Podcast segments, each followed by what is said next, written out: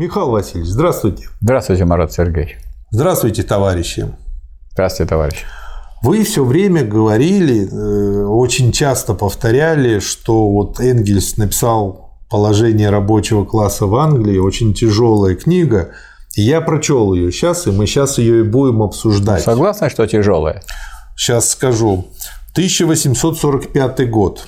Я не просто согласен, что тяжелая, а вот когда другой человек говорит, что ужасное положение было у рабочих, пока сам э, вот не прочтешь в, в переложении Энгельса, не верится. Просто не верится, просто не верится. И э, тут вот Энгельс, он, э, собственно говоря, ведь несколько лет этому посвятил. Мало того, он проехался по всей Англии, включая Шотландию, Ирландию. Тут все крупные более-менее города описаны, все виды промышленности, вся статистика, все посчитано. То есть это был очень четкий фундамент для дальнейшего анализа, собрана первичная информация. А информация причем собрана о самой передовой стране капиталистического мира. Да. И он показал, что в этой самой передовой стране капиталистического мира творятся такие ужасы, которые предваряют восшествие капитализма да. в мир. Да. Причем он здесь пишет, что он собрал либо то, что видел сам своими глазами, либо из источников, которым можно доверять. В первую очередь, это протоколы полиции. И он хорошо очень говорит, что Например? я оставил красное вино, салонные разговоры и отправился да. пожить вместе с рабочими в самую передовую страну да. капитализма. В течение 21 месяца я имел возможность непосредственного по личным наблюдениям и в личном общении изучить английский пролетариат, его стремления, его страдания и радости, одновременно дополняя свои наблюдения сведениями из необходимых достоверных источников – тех случаях, когда у меня не хватало официальных документов, я предпочитал при описании положения промышленных рабочих всегда пользоваться свидетельствами. Как, кого вы думали? Самих рабочих. Либералов. Либералов. То есть он брал еще самую-самую мягкую версию, стараясь бить либеральную буржуазию ее же собственными свидетельствами. На консерваторов же или чертистов я ссылался вообще только в тех случаях, когда был знаком с настоящим положением дел по собственным наблюдениям или мог быть убежден в искренности приводимых свидетельств на основании личной или литературной репутации цитируемых авторов. Это вот такое предисловие. Дальше Читаем. Первым изобретением, вызвавшим решительные изменения в положении английского рабочего, была Дженни, построенная ткачом Джеймсом Харгривсом из Станхилла, близ Блэкберна в северном Ланкашире. Эта машина была грубым прототипом позднейшей мюль-машины и приводилась в движение рукой. Но вместо одного веретена, как в обычной ручной прялке, она имела 16-18 веретен, приводимых в движение одним работником. Вследствие этого явилась возможность производить гораздо больше пряжи, чем раньше. В то время как раньше когда на одного ткача работали три предильщицы, пряжи всегда не хватало, и ткачу часто приходилось ждать ее. Теперь пряжи стало больше, чем могло быть использовано наличными рабочими ткачами. Спрос на ткани, который и без того возрастал, еще более усилился, когда цены на них понизились в результате вызванного новой машиной сокращения издержек производства пряжи. И вот чем цена эта книга? Не только э, теми фактами. А, кроме того, ее очень легко читать, она читается как художественная книга. Но а, здесь, опять же, в духе Энгельса показывается все выводом.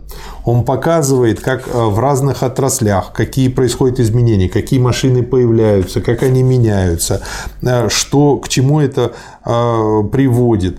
И дальше вот описывает, что однако развитие промышленности на этом не остановилось. Некоторые капиталисты стали устанавливать Дженни в больших зданиях и приводить в движение их силой воды. То есть уже вот так он показывает, как пришли к пару. И, собственно говоря, как появились уже первые фабрики. Результатом явились, с одной стороны, быстрое падение цен на все фабричные товары, расцвет торговли и промышленности, завоевание почти всех защищенных пошлинами заграничных рынков, почти всех незащищенных пошлинами заграничных рынков, быстрый рост капиталов и национального богатства, а с другой еще более быстрый численный рост пролетариата, утрата рабочим классом всякой собственности, всякой уверенности в заработке, деморализация, политические волнения и все столь неприятные для имущих классов Англии факты, которые нам и здесь предстоит рассмотреть. Вот так. Гигантский подъем английской промышленности, начавшийся в 1760 году, не ограничился одним только производством ткачей. И дальше он перечисляет, как постепенно за ними вовлекались и куча других направлений промышленности, как пошли в работу огромные угольные залежи, которые до этого Ну, как были. вот идет прогресс капитализма, да, идет движение, развитие капитализма. Здорово. Да. Вот Хорошо. это еще книга хороша тем, что ты видишь, как он развивается. Да. И это не какая-то художественная литература. Да. И осталось... Это глубоко научная Да, литература. и осталось посмотреть, а что это означает для рабочих, которые вовлекаются в этот процесс. Да, вот он пишет, что было вовлечено решительно все там, и как земледелие было вовлечено, как практически все. Но в то же время с уничтожением прежнего ремесленного производства, с исчезновением мелкой буржуазии для рабочего пропала всякая возможность стать самому буржуа.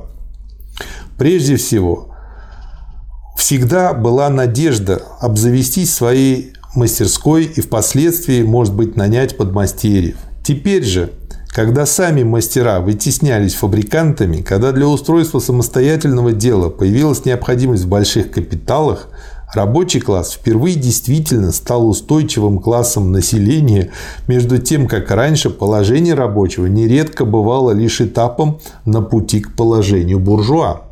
Теперь тот, кто родился рабочим, не имеет иных перспектив, как остаться им навсегда – вот почему только теперь пролетариат в состоянии создать свое самостоятельное движение.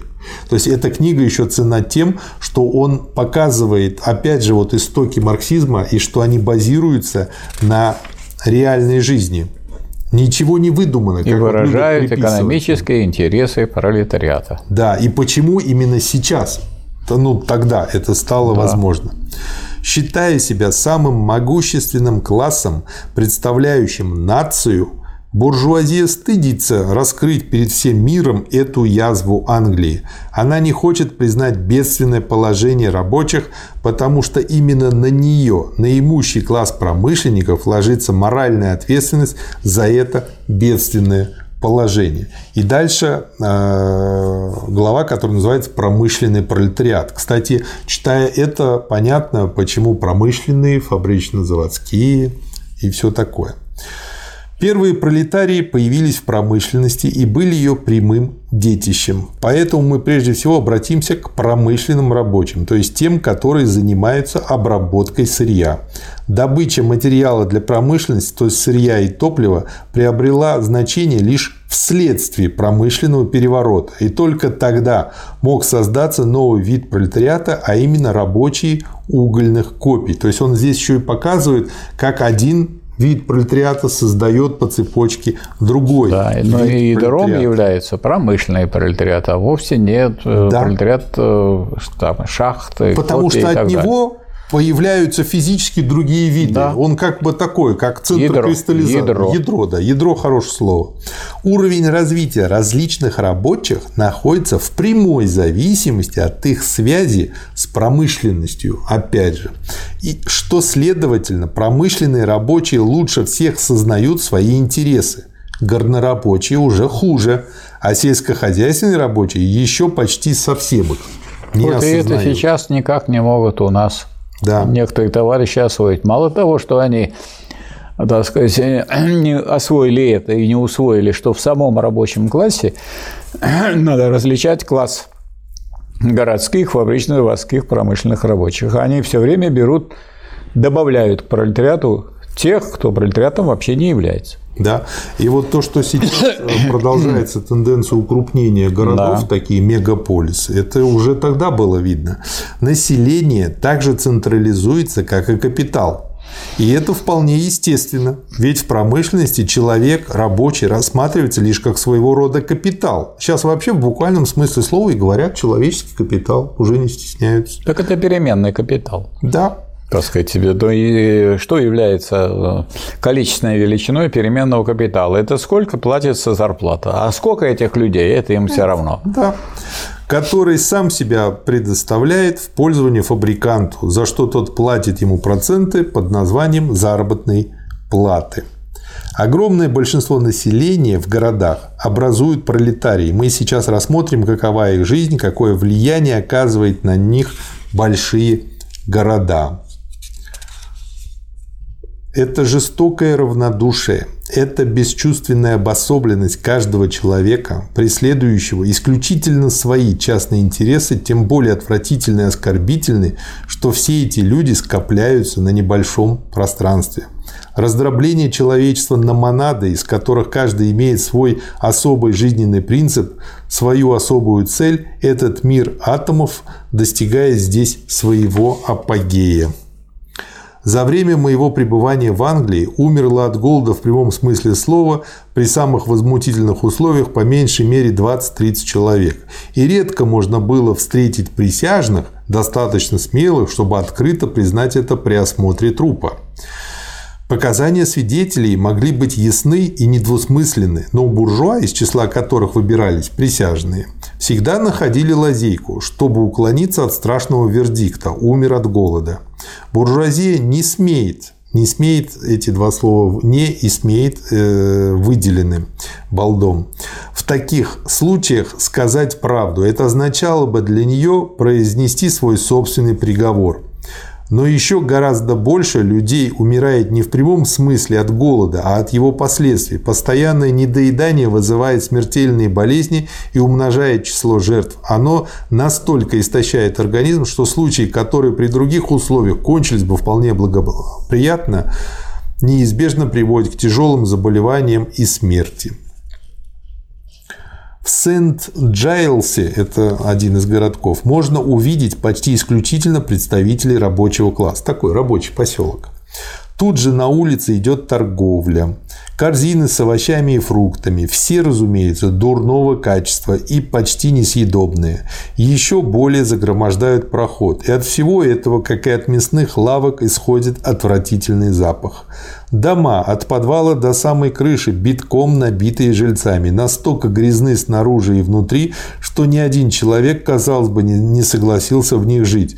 Но все это ничто в сравнении с жилищами, расположенными в тесных дворах и переулках, между улицами, куда можно попасть через скрытые проходы между домами и где грязь и ветхость не поддаются описанию.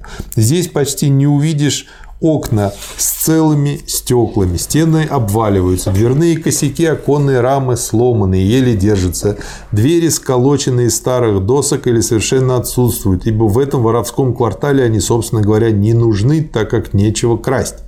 Повсюду кучи мусора и золы, а выливаемые у дверей помои застаиваются в зловонных лужах. Здесь живут беднейшие из бедных, наиболее низкооплачиваемые рабочие в перемешку с ворами, мошенниками и жертвами проституции. Большинство из них ирландцы или потомки ирландцев, и даже те, которых еще не засосал водоворот морального разложения, окружающие их с каждым днем, все больше опускаются, с каждым днем все более и более теряют силы противиться деморализующему влиянию нужды, грязи, ужасной среды. И дальше несколько конкретных случаев, потому что это можно счесть за общие фразы. По случаю осмотра трупа 45-летней Анны Голуэй господином Картером, следователем из Суррея 16 ноября 1843 года в газетах описано жилище умершей. Она занимала вместе со своим мужем и 19-летним сыном маленькую комнату в номер 3 по White Lion Court Бердманси-стрит в Лондоне. Там не было ни кровати, ни постельных принадлежностей, ни какой-либо мебели. Мертвая лежала рядом со своим сыном на куче перьев, которые пристали к ее почти голому телу, ибо не было ни одеяла, ни простыни. Перья так крепко облепили весь труп, что его нельзя было исследовать, пока его не очистили. И тогда врач нашел его крайне истощенным и сплошь искусанным насекомыми. Часть пола в комнате была сорвана, и вся семья пользовалась этим отверстием в качестве отхожего места. Другой случай. В понедельник, 15 января 1944 года, два мальчика предстали перед полицейским судом на Уоршип-стрит в Лондоне по обвинению в том, что они, мучимые голодом, украли из лавки полусырую телячью ногу и тут же съели ее. Не могли уже удержаться. Ну да. Мать этих мальчиков, вдова отставного солдата, впоследствии полицейского, после смерти мужа, оставшись с девятью, очень бедствовала, с девятью детьми, очень бедствовала. Она жила в номер два на Пулс Плейс, Квакер-стрит в Спитфайлдфилдсе крайней нищете. Когда полицейский явился к ней, он застал ее вместе с шестью из ее детей буквально втиснутыми в небольшой чулан без всякой мебели, кроме двух старых плетеных стульев без сидений, столика с двумя сломанными ножками, щербатые чашки и маленькой миски.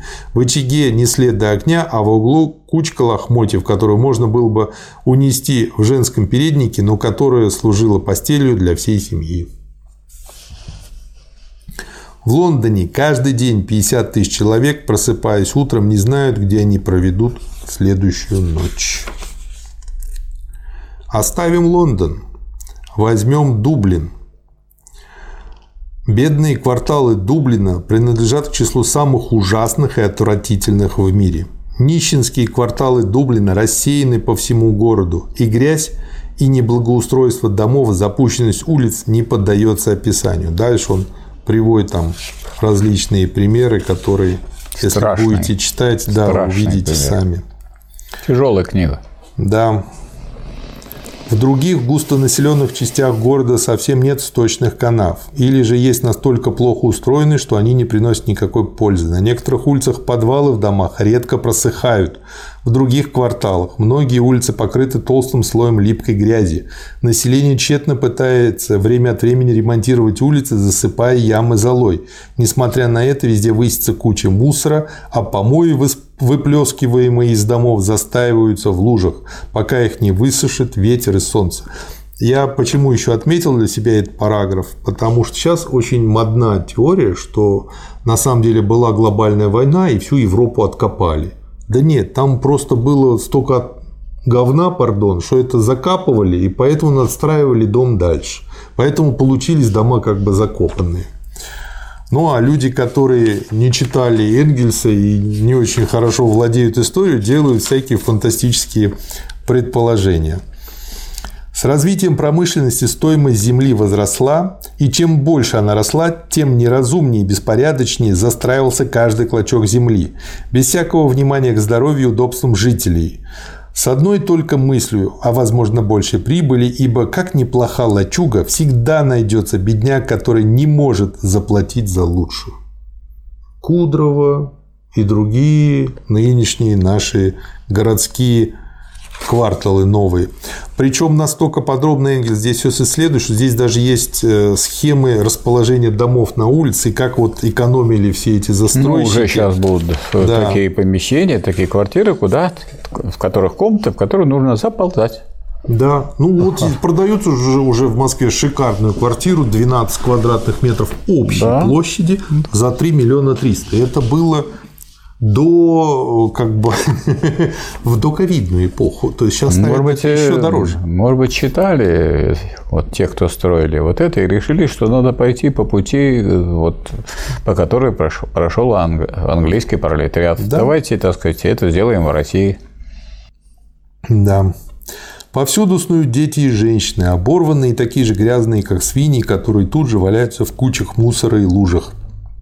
Одним словом, все это производит такое отвратительное, такое отталкивающее впечатление, какого не производят самые худшие дворы на берегу реки Эрк. В каждой из этих лачуг состоящий самое большее из двух комнат и мансарды, а иногда и подвала, живет в среднем человек по 20. В этом районе примерно на 120 человек приходится одно отхожее место которым почти никогда, разумеется, нельзя пользоваться, и что, несмотря на все проповеди врачей, несмотря на тревогу, которую забила санитарная полиция во время холеры, по поводу состояния Малой Ирландии. Несмотря на все это, теперь, в 1844 году, она все в том же состоянии, как и в 1831. Не только подвалы, но даже нижние этажи во всех домах этого района сырые, что когда-то многие подвалы пришлось засыпать землей. Вот опять же.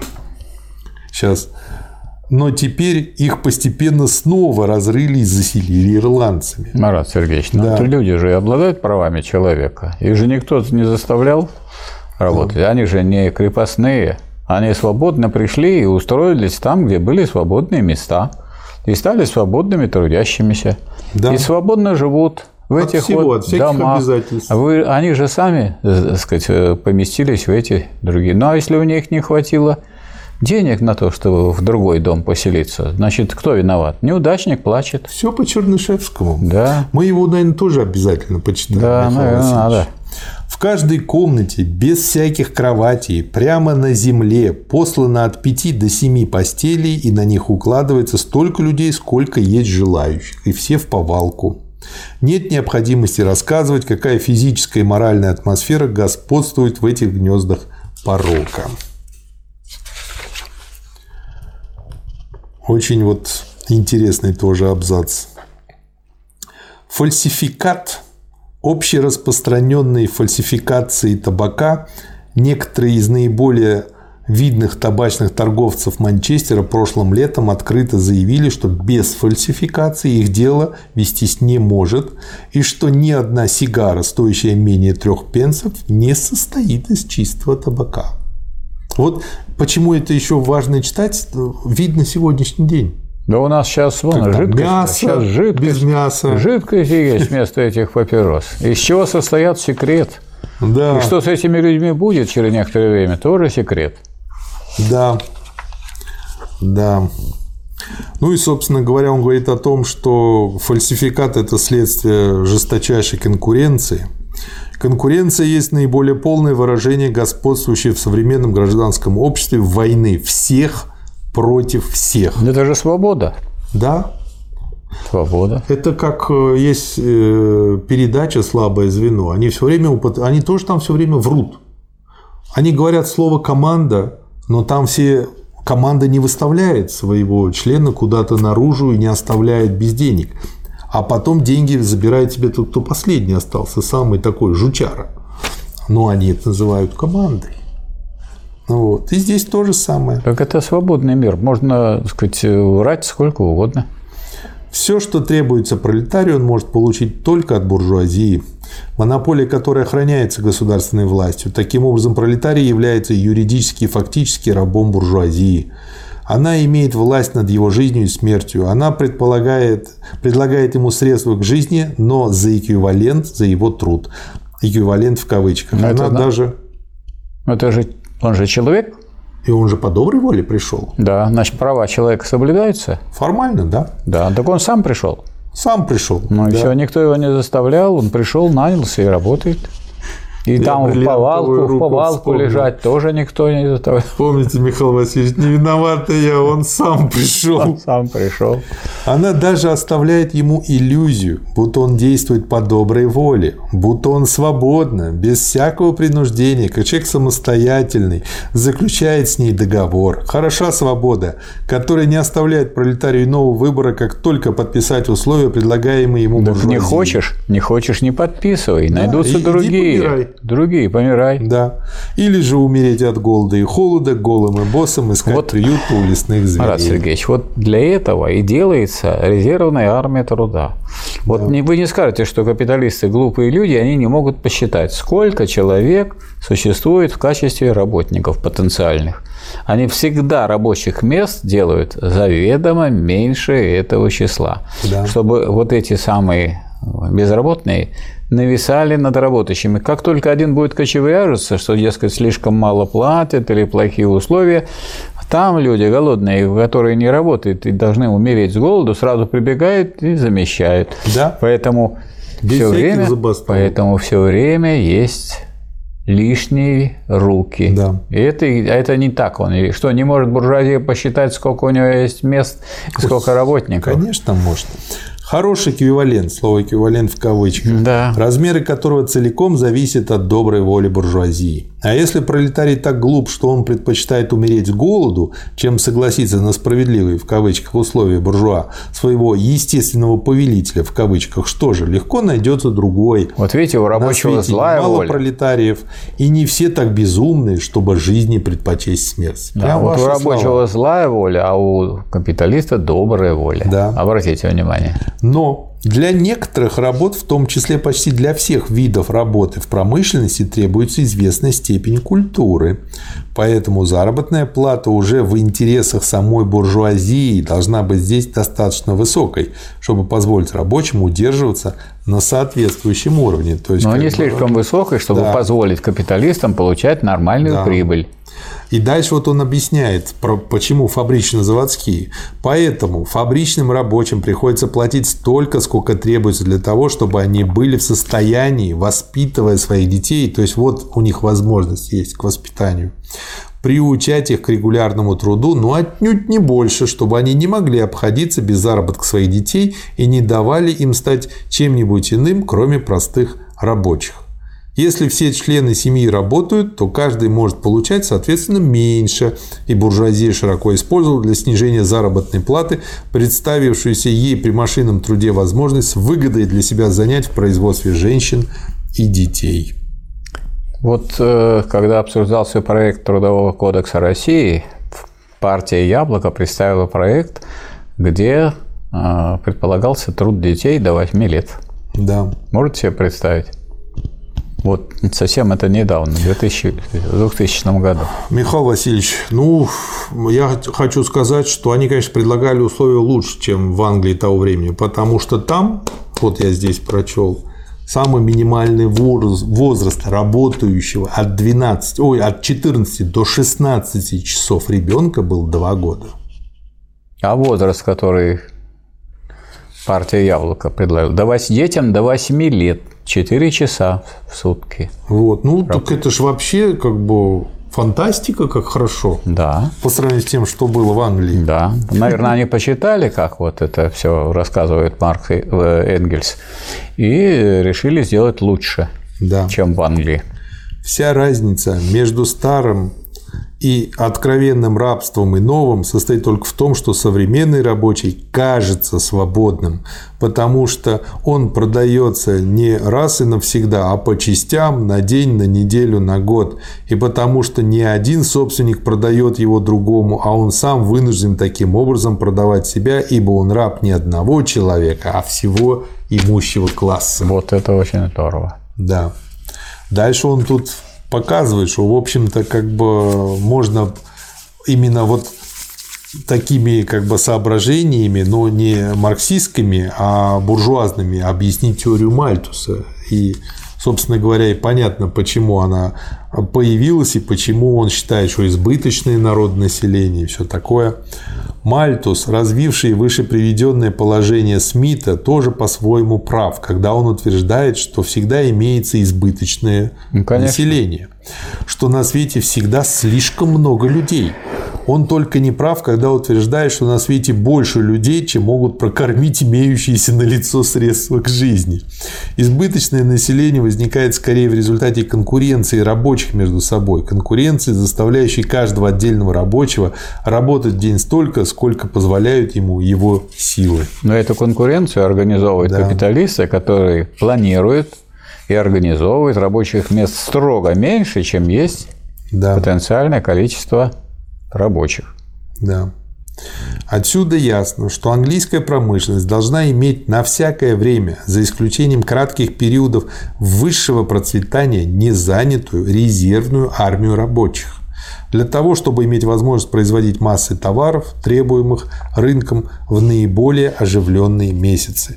Вот эта резервная армия во время кризиса, возрастающая неимоверно, а в периоды, которые можно принять за нечто среднее между процветанием и кризисом, насчитывающая также изрядное число людей, составляющее в кавычках избыточное население Англии, эти люди нищенствуют и воруют, подметают улицы, собирают лошадиный навоз, перевозят кладь на ручных тележках и на ослах, торгуют сладков и поддерживают свое жалкое существование всякими мелкими, случайными заработками. Но они гарантируют нормальное развитие капиталистического производства. Да. Дальше он тут описывает, что с ирландцами происходило. И, в общем-то, понятно, Страшно, почему ирландцы да. так любят англичан, потому что у них было еще хуже. Гораздо хуже. И они пытались эмигрировать в Англию для того, чтобы как-то выжить. И, собственно говоря, это объясняет и почему английские рабочие не любят ирландских, потому что те демпингуют. Так они глаза. приехали, и за них Понаехали. понизилась да, заработная такие плата. гастарбайтеры, да. Если один человек наносит другому физический вред, и такой вред, который влечет за собой смерть потерпевшего, мы называем это убийством, если убийца заранее знал, что вред этот будет смертельным, то мы называем его действие предумышленным убийством. Но если общество ставит сотни пролетариев в такое положение, что они неизбежно обречены на преждевременную, неестественную смерть, на смерть насильственную в такой же мере, как смерть от меча или пули, если общество лишает тысячи своих членов необходимых условий жизни, ставит их в условия, в которых они жить не могут, если оно сильной рукой закона удерживает их в этих условиях, пока не наступает смерть, как неизбежное следствие, если оно знает, великолепно знает, что тысячи должны пасть жертвой таких условий, и все же этих условий не устраняет, это тоже убийство, в такой же мере, как убийство, совершенное отдельным лицом, но только убийство скрытое, коварное, от которого никто не может тебя оградить, которое не похоже на убийство, потому что никто не видит убийцу, потому что убийца – это все и никто, потому что смерть жертвы носит характер естественной смерти, потому что это не столько грех содеянный, сколько грех попустительства, тем не менее это остается убийством. И как называется такое общество? Капитализм. Нет. Капитализм – это как-то вы осуждающе говорите. Это гражданское общество. С правами человека. Ну да. Вот оно, гражданское да. общество. Вот это сейчас все э, продолжают эти все торговать этой э, мекиной идеологической. Пьянство перестало здесь быть пороком, за который можно осуждать того, кто им заражен. Оно становится необходимым явлением, неизбежным следствием определенных условий, которые воздействуют на объект в этом отношении, во всяком случае, утративший собственную волю. Но у человека есть право выпить? Ну, то есть он объясняет, что благодаря этому люди хоть как-то не кончают жизнь самоубийством. есть... Они не кончают быстро, а да. они замедленно кончают, потому что это путь к самоубийству, только убивают себя или сразу, или, так сказать, вот посредством отравы. И это объясняет логику Оуэна и почему у него потом не было пьянства, потому что да. он дал людям более-менее да. человеческие условия. Образование рабочих мало сулит хорошего для буржуазии, зато может внушить ей серьезные опасения. Очень, да, вредная эта вещь, образование. Да. Вообще вы вот с этими книжками вы вообще-то очень вредное дело делаете. Ну, пока нас не замечают, будем делать дальше. Ну, вас как? Вот я думаю, что уже взяли вас на заметку. Но не надо раскрывать э, глубокое содержание гражданского общества и прав человека. Из своего огромного бюджета в 55 миллионов фунтов стерлингов правительство уделяет на народное просвещение жалкую сумму в 40 тысяч фунтов. Вот я смотрю на вас, вы хотите опорочить вот это все, вот это вот эти великие завоевания гражданского общества, права человека. Вот сейчас вот на выборах, вот вы ходите по улицам, там написано, она выступает за гражданское общество, или он выступает за права человека. Это же об этом речь. Да. Именно об этом согласен. Копить рабочему незачем так как того, что он может скопить, в лучшем случае хватит на несколько недель жизни, а если он останется без работы, то несколькими неделями дело не ограничится. Английский буржуа недоумевает и возмущается по поводу «широкой» в кавычках жизни рабочего в период, когда заработная плата высока. Ну, когда идет повышенный рост когда спроса. Он, когда он может за один день заработать больше, чем на этот день. Да, а ведь не только вполне естественно, но даже разумно, чтобы люди наслаждались жизнью пока возможно, вместо того, чтобы собирать сокровища, которые не принесут никакой пользы и в конце концов все равно станут жертвой моли и ржавчины, то есть буржуазии. Другим источником деморализации является для рабочих принудительность их, труба, э, принудительность их труда. Если добровольная производительная деятельность является высшим из известных нам наслаждений, то работа из-под палки – самое жестокое, самое унизительное мучение. Он же сам заключил договор, брат Сергей. Да, но это палка в голове уже прямо сразу. Идеальная палка. Если... Ну вот вы как-то так изображаете, он свободно мог и не заключать. Да, либо помер, либо работает. Ну, а значит, он свободно. решил не умереть, а поработать. Вот. Да. То есть он сохранил себе жизнь. И он должен быть благодарен за это капиталисту. Да, мне очень нравится, как в передаче «Час суда» судья часто удивляется, какие у нас высокие зарплаты. Это ужасно. Да. Если централизация населения вызывает оживление и усиление развития, усиленное развитие имущих классов, то развитию рабочих она содействует еще больше. Рабочие начинают чувствовать себя в своей совокупности как класс. До их сознания доходит, что будучи слабыми в одиночку, они все вместе образуют силу. Это способствует отделению от буржуазии выработке самостоятельных, свойственных рабочим и их жизненным условиям понятий и идей. Появляется сознание своего угнетения, и рабочие приобретают социальное и политическое значение. Большие города – очаги рабочего движения. Лишь когда наступило отчуждение между пролетарием и его работодателем, когда стало очевидным, что последнего связывает с ним только личная заинтересованность, только погоня за прибылью, когда мнимые добросердечные отношения, не выдержав ничтожнейшего испытания, совершенно исчезли, лишь тогда рабочий начал понимать свое положение, свои интересы и развиваться самостоятельно.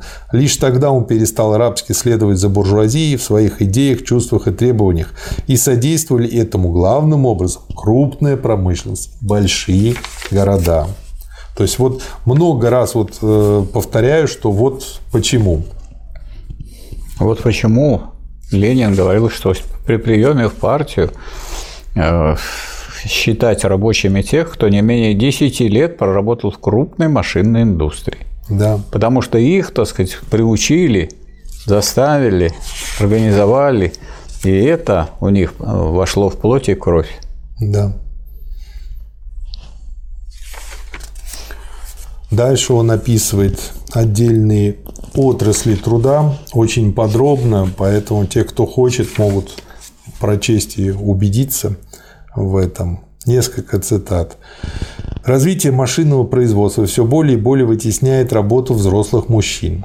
Работа при машинах, как предельных, так и ткацких, сводится главным образом к связыванию разорванных нитей – а все остальное делает машина. Для этой работы не требуется никакой силы, зато требуется большая гибкость пальцев. Вот почему взрослые мужчины для этого не только не нужны, но даже вследствие более сильного развития мышц и костей их рук, рук менее пригодны, чем женщины и дети. И поэтому из этой отрасли труда они почти совершенно вытеснены. Как только дети способны заработать больше того, во что обходится родителям их содержание, что начинают делать дети? Вот эти вот 5, 6, 8 лет. Они начинают платить родителям за стол и квартиру, а остальное тратят на себя. Происходит это нередко уже на 14 или 15 году жизни. Пауэр доклад о городе Лите в разных местах – Тафнел, доклад о Манчестере, страница 17. Это он дает ссылки, откуда он взял да. эти цифры.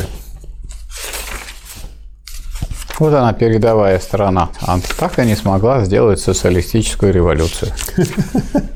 Да. Какую богатую коллекцию болезней создала эта отвратительная алчность буржуазии. Женщины, не способные рожать, дети, калеки, слабосильные мужчины, изуродованные члены, целые поколения, обреченные на гибель, изнуренные и хилые. И все это только для того, чтобы набить карманы буржуазии. Книга не для слабонервных. Да. Надсмотрщики уже не настоящие рабочие, это дезертиры своего класса, которые за более высокую заработную плату продали свои услуги буржуазии и борются против рабочих и в интересах капиталистов. Их интересы совпадают с интересами буржуазии, и поэтому они чуть ли не более ненавистны рабочим, чем сами фабриканты.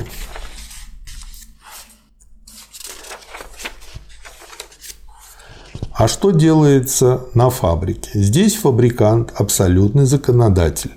Он издает фабричные правила, как ему заблагорассудится. Он изменяет и дополняет свой кодекс, как ему вздумается. И хотя бы он внес этот кодекс в полную бессмыслицу, суды говорят рабочему. Дальше то, что вы часто говорите, цитата. Вы же сами себе хозяева. Не надо было заключать такой договор, Конечно. если вам это не нравилось. Теперь же, поскольку вы добровольно его заключили, вы обязаны его исполнять. Конечно. А вот да. в этом состоит свобода. Да. При капитализме. Вы же сами пришли, сами заключили. Правда, есть резервная армия, можете там оставаться и умереть с голоду. Да. Как только рабочие начинают бастовать, фабрикант отказывает им от квартиры, они же фабриканту тоже принадлежат, да. а срок, в течение которого они обязаны выехать, одна неделя. По истечении этого срока рабочие остаются не только без хлеба, но и без крова, превращаются в бродяг, которых по закону можно безжалостно отправить на месяц в тюрьму. Такова вот защиту, фабричная система. В защиту законодательства Российской Федерации хочу сказать, что у нас локаут, то есть Увольнение всех рабочих, которые бастуют, запрещен законом. Угу. То есть нельзя это сделать.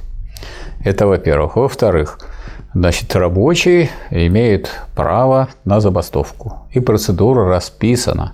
И в Конституции 37 статья говорит да. о праве на забастовку. То есть, если у нас рабочие не пользуются, ну, именно только потому, что они не обучены и не имеют такой привычки бороться. Да. А в принципе, конечно, у нас не такая картина, как вот в этой Англии. Рано или поздно произойдет одно из двух. Либо жизнь научит, либо сами научатся. Жизнь сама по себе не научит. Она создает только предпосылки. Если сам человек не начинает учиться, если он не начинает сам собой руководить, то если он думает, что его так сказать, жизнь куда-то приведет, она к бутылке его может привести, да. она может к грабежу его привести, к воровству. И самоубийство она может его привести. Да. Самым нездоровым следует признать труд детей, выдергивающих нитки из готовых кружев. Это и большей частью дети 7, даже 5 и 4 лет. Комиссар Грейнджер застал даже за этой работой ребенка двух лет. Постоянное высматривание в сложном кружевном узоре одной и той же нитки, которую надо выдергивать при помощи иголки, очень вредно сказывается на глазах, в особенности если работа, как это обычно бывает, продолжается в течение 14 или 16 часов. Два года – 16 часов. Скажи современным мамашам, да? По свидетельству Ужас. унтер-офицера, проводившего набор рекрутов, мужчины в Бирмингеме меньше ростом, чем где бы то ни было. Они большей частью имеют не более 5 футов 4-5 дюймов роста. Из 613 навербованных рекрутов только 238 оказались годными.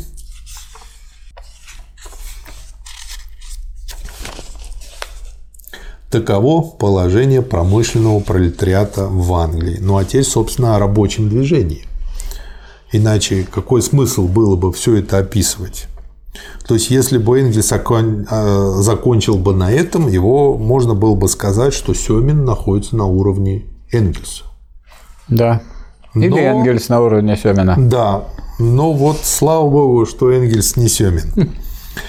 Ясно, что рабочие должны стремиться выйти из положения, превращающего их в животных, и добиваться лучшего, более соответствующего человеческому достоинству положения. Они не могут делать это, не ведя борьбу против интересов буржуазии как таковой, интересов, заключающихся именно в эксплуатации рабочих. Но буржуазия защищает свои интересы всеми средствами, какие только предоставляет ей ее собственность и находящаяся в ее распоряжении государственная власть. Как только рабочий обнаруживает стремление освободиться от существующего положения вещей, буржуа становится его открытым врагом. Возмущение рабочих против буржуазии стало проявляться вскоре после начала промышленного развития и прошло через различные фазы. Первой, наиболее грубой и самой бесплодной формой этого возмущения было преступление. Ну, взяли там, шлепнули да. кого-то. Но рабочие скоро обнаружили, что таким путем ничего не добьешься. Рабочий класс впервые выступил против буржуазии тогда, когда он силой воспротивился введению машин, что произошло в самом начале промышленного переворота. Это был второй уже вариант действий. Но и эта форма протеста носила изолированный характер, ограничивалась отдельными местностями и была направлена лишь против одной стороны современных отношений. Когда рабочие в 1824 году получили право свободно объединяться, союзы эти очень быстро распространились по всей Англии и получили большое значение. В отдельных случаях были сделаны попытки объединить всех рабочих одной профессии в один большой союз, охватывающий всю Англию и неоднократно впервые в 1830 году пытались создать общее объединение рабочих союзов всей Англии. Такого рода объединения, однако, были недолговечны и даже редко когда вообще осуществлялись. Только необычный общий подъем может вызвать к жизни такое объединение и сделать его дееспособным. История этих союзов представляет собой длинный ряд поражений рабочих, прерываемых лишь немногими отдельными победами. Поэтому союзы бессильны устранить важнейшие причины, влияющие на это соотношение. Но зато союзы могут воздействовать на менее важные причины, носящие частный или местный характер. То есть это как начало борьбы хорошо, но на этом нельзя останавливаться. Отсюда, между прочим, дел, вытекает такой вывод, что если не доходит дело до создания авангарда рабочего да. класса, специально для борьбы за бессознательные, причем подготовленные, научно обоснованные борьбы за интересы рабочего класса, то профсоюзной борьбой дело тут не пойдет. И сами профсоюзы будут действовать Они во многом... будут буксовать. Буксовать или, или в интересах буржуазии будут действовать. Да. То есть тут уже как бы всем становится очевидна да. необходимость в партии. И вот э, особенно в Англии это характерно. Там вот либористская партия – это партия, в которую входят прямо пачками. Профсоюзы входят в саму либористскую партию. Она почти ничем не отличается от консерваторов. Да. Участившиеся в невероятной степени стачки всего лучше доказывают, как далеко зашла в Англии социальная война. Если борьба принимала иногда общий характер, то большей частью независимо от намерений рабочих. В тех случаях, когда это делалось сознательно, в основе этого сознания лежал чертизм. Ну, дальше он описывает о том, что у чертизма были свои положительные и отрицательные стороны, собственно говоря.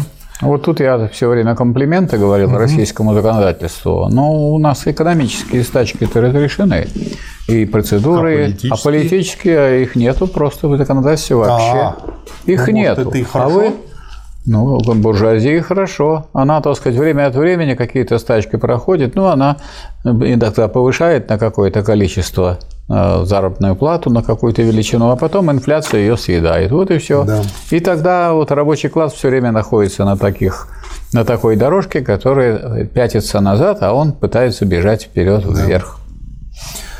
Мы видим, что рабочее движение распадается на два направления – на чертистов и социалистов. Чертисты больше отстали, они менее развиты, но зато они настоящие подлинные пролетарии, представители пролетариата. Социалисты смотрят гораздо шире, предлагают практические средства против нужды, но они по-своему по происхождению выходцы из буржуазии, поэтому не в состоянии слиться с рабочим классом. Слияние социализма с чертизмом, воспроизведение французского коммунизма применительно к английским условиям больше должно произойти в ближайшем будущем и частью уже началось. Необходимо сделать еще одно замечание. Ядро рабочего движения составляют фабричные рабочие, и среди них главным образом рабочие хлопчатобумажных фабрик.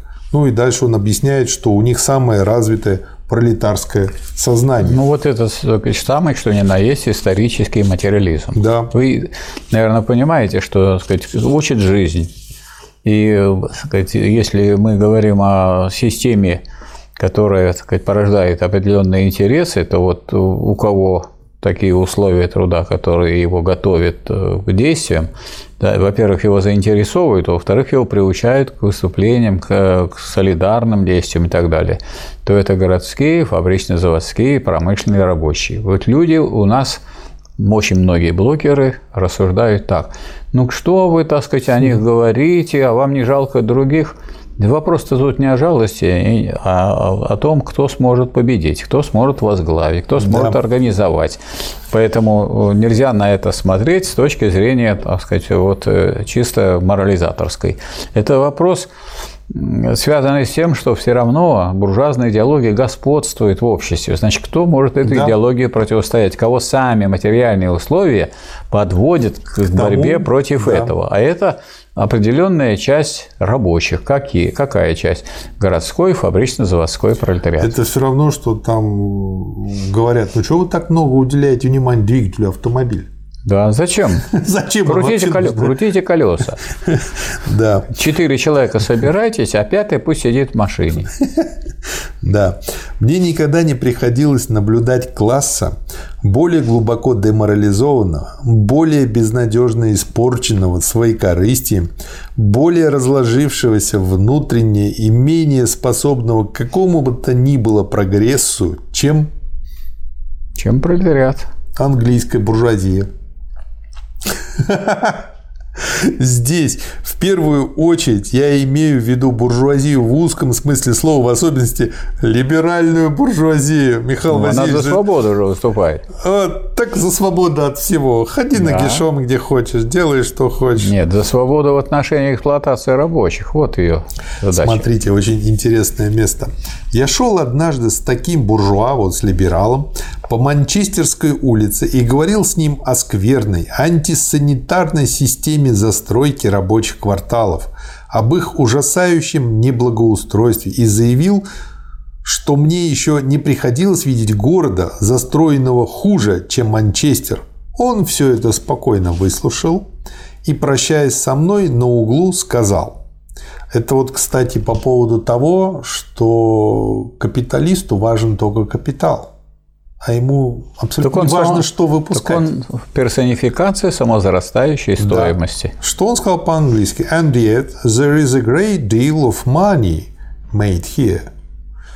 Да, и все же здесь зарабатывают денег. очень много денег. Да, и все. То есть, да, срач, но зато денег да. немерено. До свидания, сударь. Английскому буржуа совершенно безразлично, голодают ли его рабочие или нет, лишь бы он сам наживался. Но это можно сказать по любому буржую. Конечно. Как показывает уже современный опыт.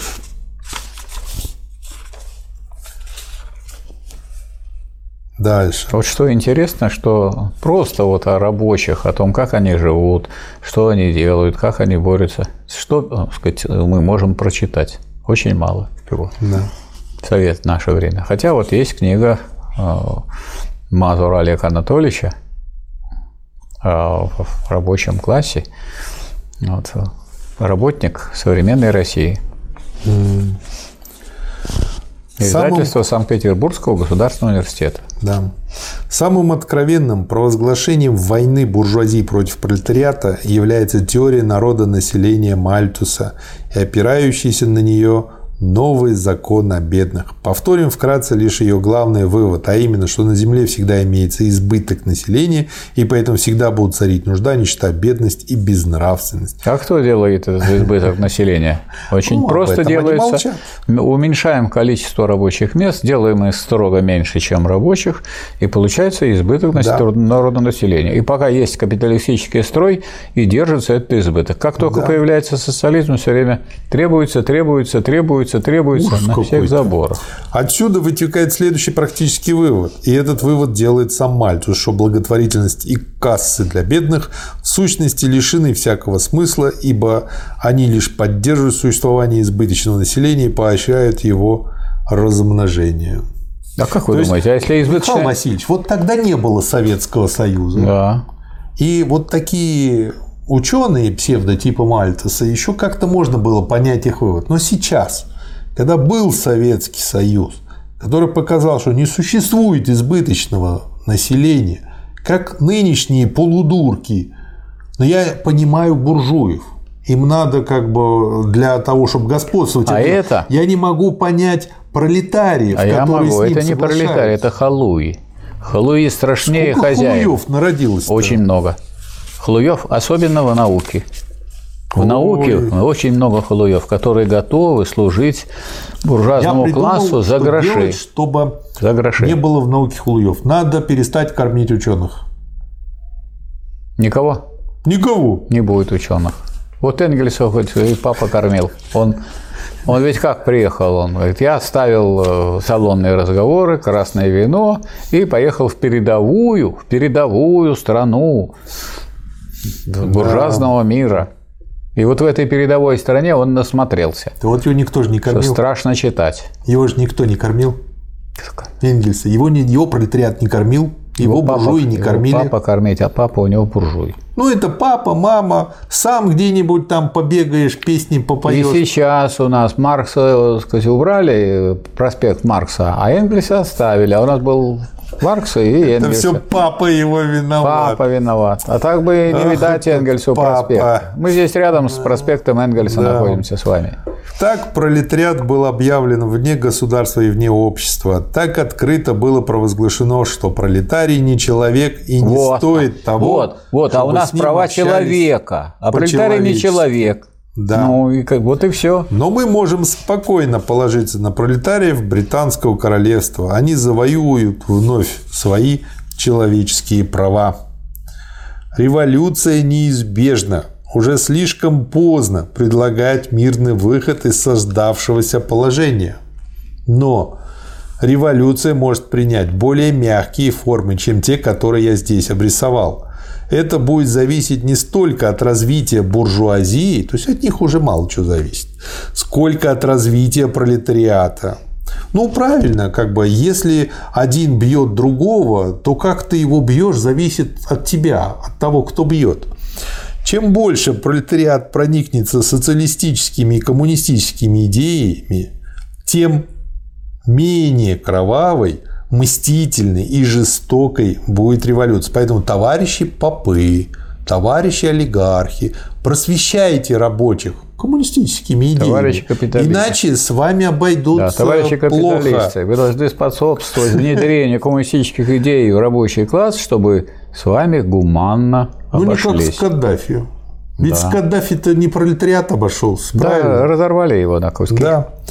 По принципу своему коммунизм стоит выше вражды между буржуазией и пролетариатом.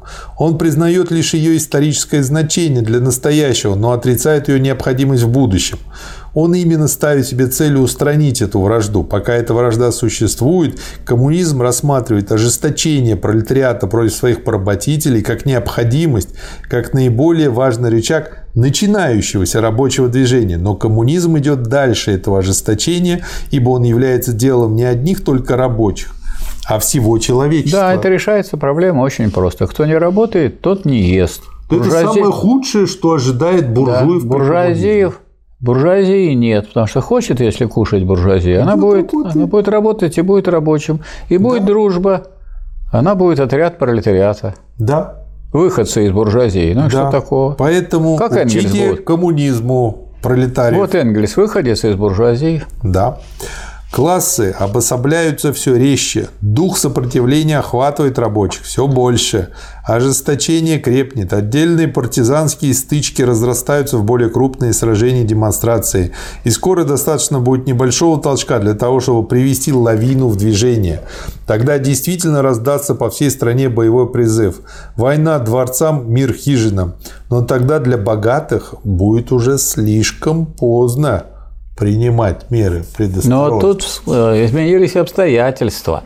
Потому что Энгельс писал для капитализма свободной конкуренции в это время свою книгу. А после этого наступил монополистический капитализм. И появились колонии, и появились э, монополии и империи. Это... Поэтому этот, так сказать, пролетариат улучшил свое положение, а вот то, все эти ужасы теперь относятся к тому, как эксплуатируются рабочие в странах-колониях. И это объясняет, почему революция скорее могла произойти да. в такой стране, скорее подальше в Ки... от центра Скорее мира. в Китае, чем в той стране, которая эксплуатирует Китай. Да. Да. да. И, во-вторых, это означает, почему нужно изучить и Ленина со Сталином. Да. И, то, что скажем, дальше революция во Вьетнаме скорее, чем во Франции, которая была колонизатором, да. и в Соединенных Штатах, которые пытались себе эту теперь забрать эту колонию.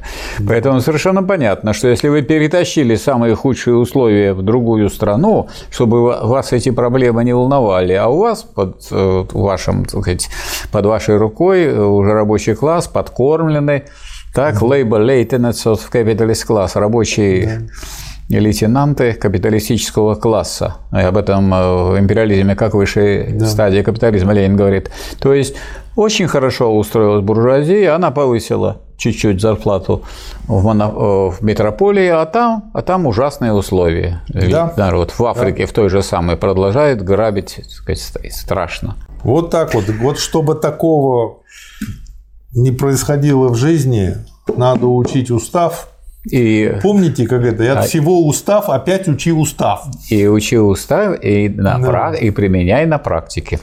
Вот. Обязательно. Да. Потому, что, потому что освобождение рабочего класса есть дело буржуазии. Конечно.